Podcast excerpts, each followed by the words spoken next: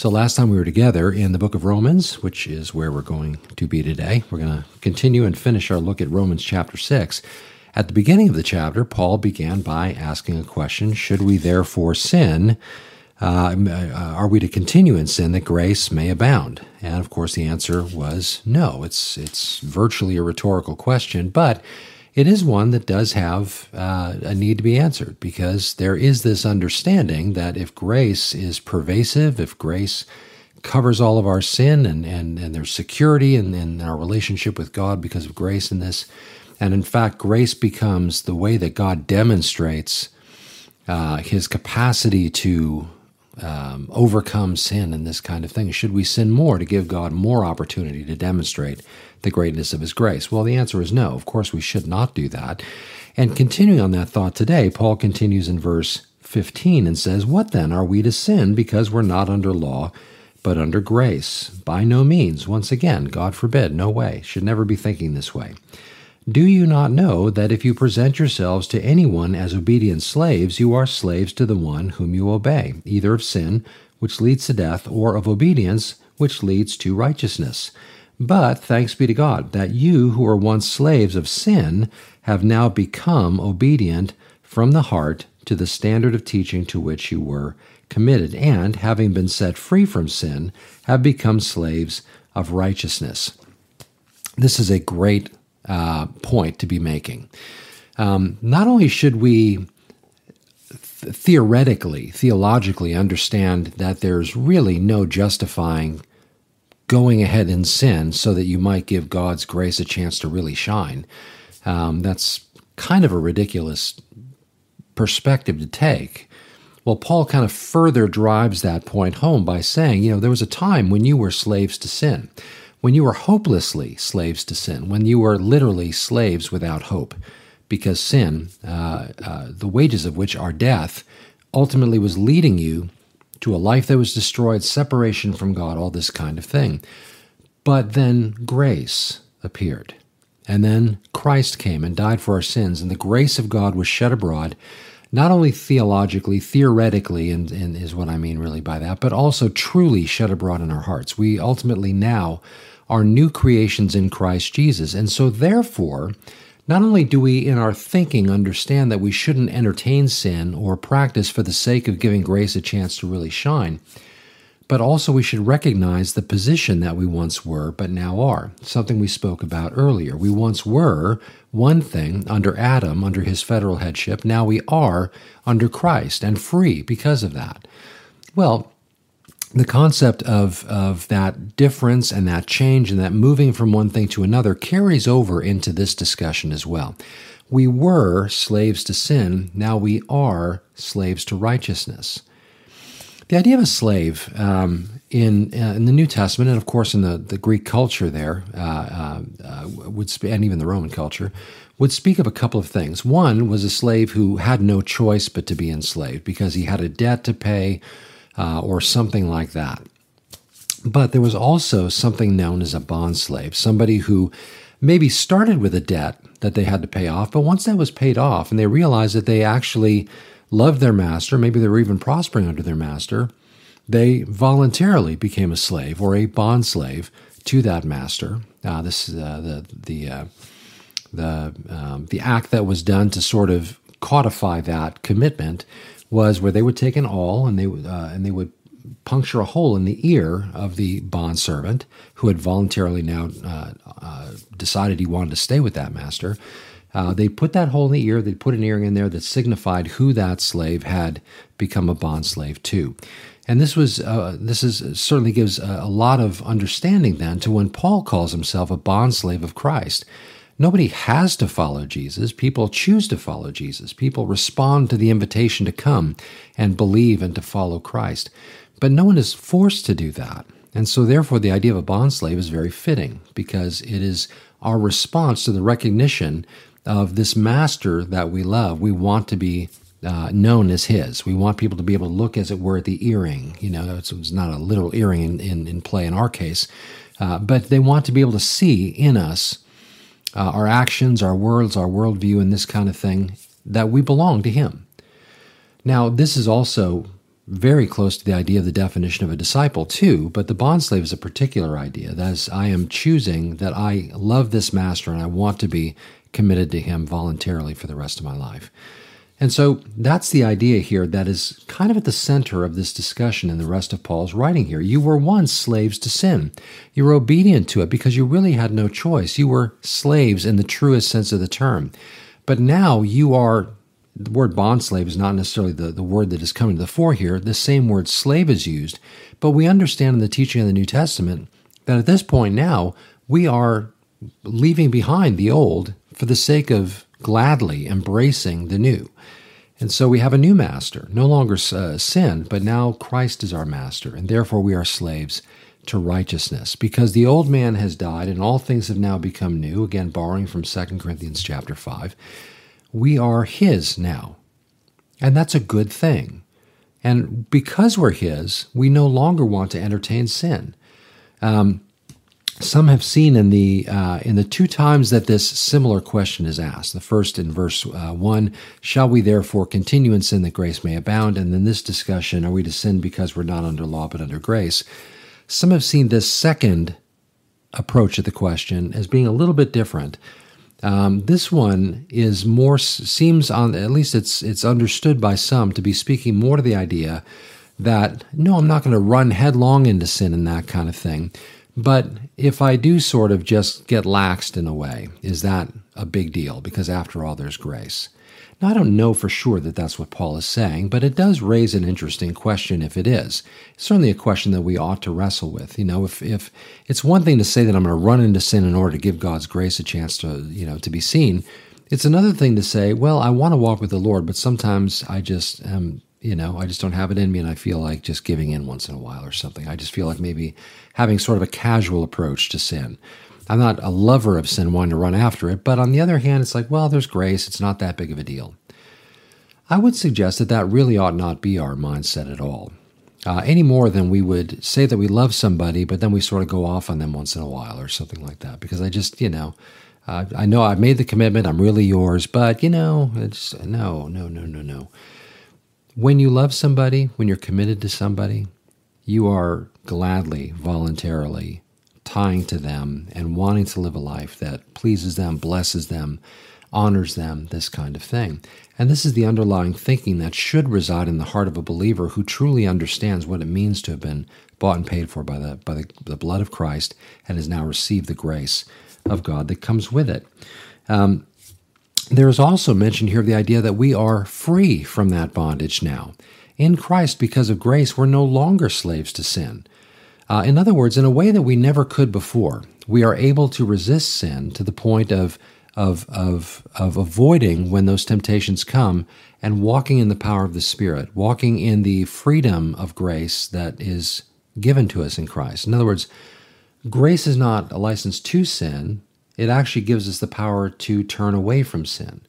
Uh, grace is something that gives us a, pl- uh, a basis to express incredible gratitude for the freedom that we've now received, and it also is the gateway to experiencing the power of God to not fall into those things, to not go after that stuff, to think entirely differently about sin, and, and, and to recognize how it had enslaved us once before and, and now this grace gives us the power to run away from that which enslaved us previously.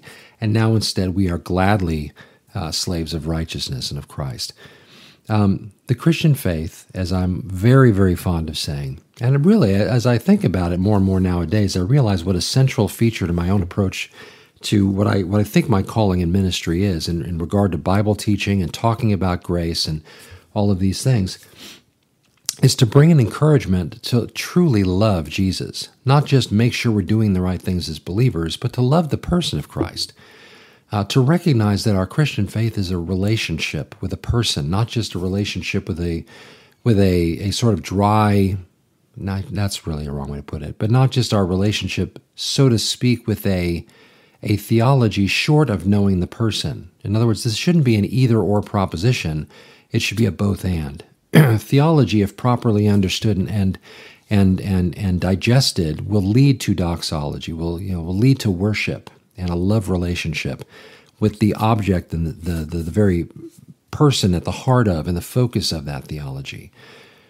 Uh, it's really not terribly um, uh, different than when Jesus told the Pharisees that you know they study the scriptures because they think that in them they have eternal life, but it's they that speak of me. In other words, you you know the theology, kind of at least. I mean, they were wrong in many ways, but they had all this theology, but they missed the point of it. Well, I, I would suggest that we can do the same thing as believers. We might have a really sound theology, but never really come to the point of loving the Savior who's at the heart of it and who's the object of it. And so when we do, it finds its way out in our lifestyles and our speech, again, our worldviews. We become fundamentally differently focused, and gladly so when we know and love the person of Christ. And so questions like, well, is it okay to be laxed in my sin, or should I run into sin for grace's sake to be shown? Um, these are questions that um, you know Paul is answering here to the Romans because they needed to be answered. But the mature believer doesn't need to even be dancing anywhere around those questions. Like we are way on the other side, walking with the Lord, without any real thought about, you know, how close can I get to the line, or is it okay? Yeah, it's true. I mean, I'm I'm saved by grace. Nothing will remove me and snatch me out of His hands, and all this. Uh, all things are lawful for me, but I do recognize that not all things edify, and I won't be brought under the uh, under the well slavery. Really, I won't be brought under the power or control of any of them. And so that that's these are kind of the the things that are that are under the surface of this discussion and question here. Um, and so, again, just going to jump back in in verse 19. I'm speaking in human terms because of your natural limitations. But just as you once presented your members as slaves to impurity and to lawlessness, leading to your leading to more lawlessness, so now present your members as slaves to righteousness, leading to sanctification. In other words, running after sin led to more sin, but running after righteousness leads to further separation unto God and therefore away from those sinful things. Now, that's important because, as he says here in the finishing of the passage, when you were slaves of sin, you were free in regard to righteousness. But what fruit were you getting at that time from the things which you are now ashamed? In other words, you were free from having to live a right life and everything. So if you're wrestling with the idea of it really not being any fun or it's difficult to have to live for righteousness' sake, for Christ's sake, um, what benefit did it really bring you? Paul is saying you know you're it's in a way it's almost like the Israelites looking back to Egypt and longing for the the garlics and the, uh, the the the good things that they feel like they experience there all the while forgetting the enslaving part the part that they were under the whip of the the taskmaster and they were slaves without freedom of autonomy or anything like this. They were unable to uh, get out from under that taskmaster until God delivered them and that's the point they were delivered. So why look back to that which enslaved and not instead look ahead to all that comes with belonging to the Lord? And so that's essentially uh, the kind of question that Paul's asking here. What, you know, what what fruit were you getting at the time when uh, of these things of which you're now ashamed? For in other words, they're ashamed because that's what their lives used to be. But yet, there's the question is, do I want to go back to any of that? Well, what benefit was there? Why would you go back to that? If you've tasted and seen that the Lord is good, why go after something less? For the end of those things is death. That's why this is so important. Those things lead to destruction. They lead to the demise. They lead to downfall. They lead to death. Um, but now that you have been set free from sin, no one's going to say it better than Paul. Certainly, he'll say it better than I will. But now that you have been set free from sin and have become slaves of God, the fruit that you, that uh, uh, that you get leads to sanctification. Again, further separating to Him and in its end, eternal life. So, the complete opposite of where we were once going before. In sin, we are now going to everlasting life. We're going to live because we are now slaves of God, slaves of Christ, slaves of righteousness. Why would we ever want to go back to that which led to death? Why not instead run headlong into that which brings life?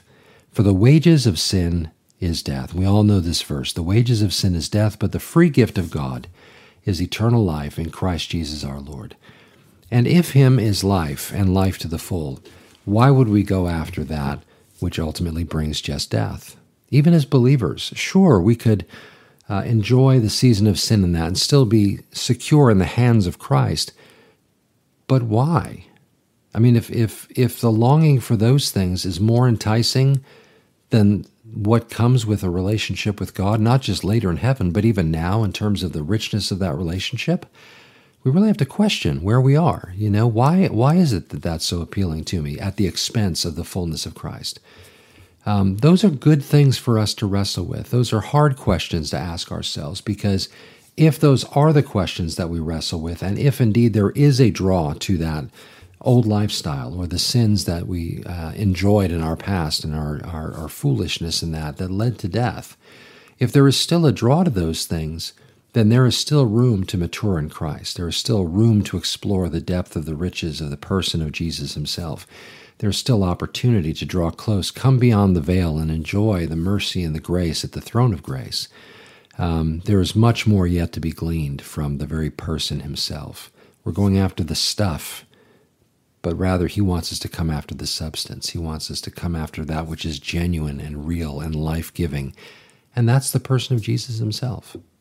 So, Paul makes a really, really important, not a terribly difficult to understand, but a very, very important point and topic here in this discussion about being truly separate from that which brings death and instead drawing closer and closer to Jesus. Paul himself would have grown to such maturity at one point in the book of Philippians. While he's in jail, he says, Oh, that I might know him or Christ.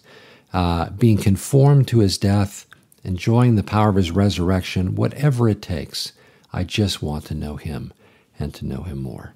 Well, that is a great, great encouragement for us. So let's pray that this is our deep desire and that God would work that out in us and, and, and just bring us to that place of true full enjoyment of, of, of, of the person of Christ. Father, we do ask that.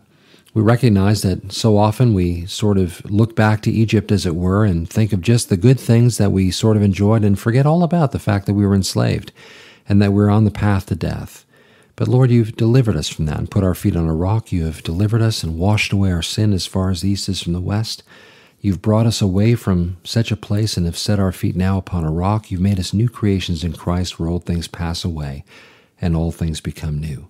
So we pray that we'd walk in that newness of life, that we would enjoy the person of Jesus himself and not just settle for um, sort of having a, a, you know, a clinically correct faith, but still not really enjoy the power of it that comes with walking with him personally. Uh, we pray, Lord, that you would give us the power to turn away from those sins that so easily beset us, and we cast off instead, or cast those things off, and instead embrace the yoke of Christ that is easy and, and that burden that is light. Father, we just thank you for all of the goodness and grace that you have poured out upon us. We pray that our lives would be reflections of your grace toward us, and that we'd bring you glory in what we say, in what we do, in what we think, in what we believe, in every area and facet of life. We want to be fully given over to you, and we want you to fill all of this within us so that nothing remains to be drawn to the old life or the sins that temptations that this world offers, but instead to be looking eyes full on, gazing upon the beauty of our Christ. Thank you, Lord. We ask all this in Jesus' name. Amen. Well, thanks for joining again as we've been making our way through the book of Romans.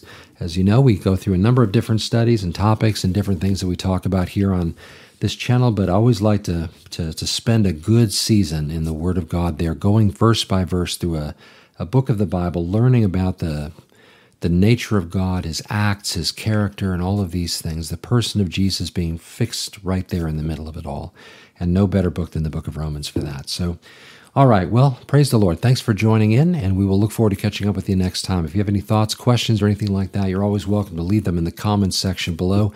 Uh, if you would like to uh, go to my website at parsonspad.com, you can also watch these videos there, and you can email me from there as well. You can also subscribe to the audio version of the podcast. Or if you like, you can go to our church's website at calvarychapelfranklin.com. You can learn about us as a fellowship. You can see some of these same videos there, and you can certainly find out, you know, where we're meeting, the address, and everything. Because we'd love to have you come join us some Sunday morning as we go through the Word together and as we worship. Love to have you join the family. So, God bless you. Thanks again for watching, and we'll catch up with you next time. God bless you and keep you. Make His face shine upon you. Be gracious to you, and give you peace forever. Amen.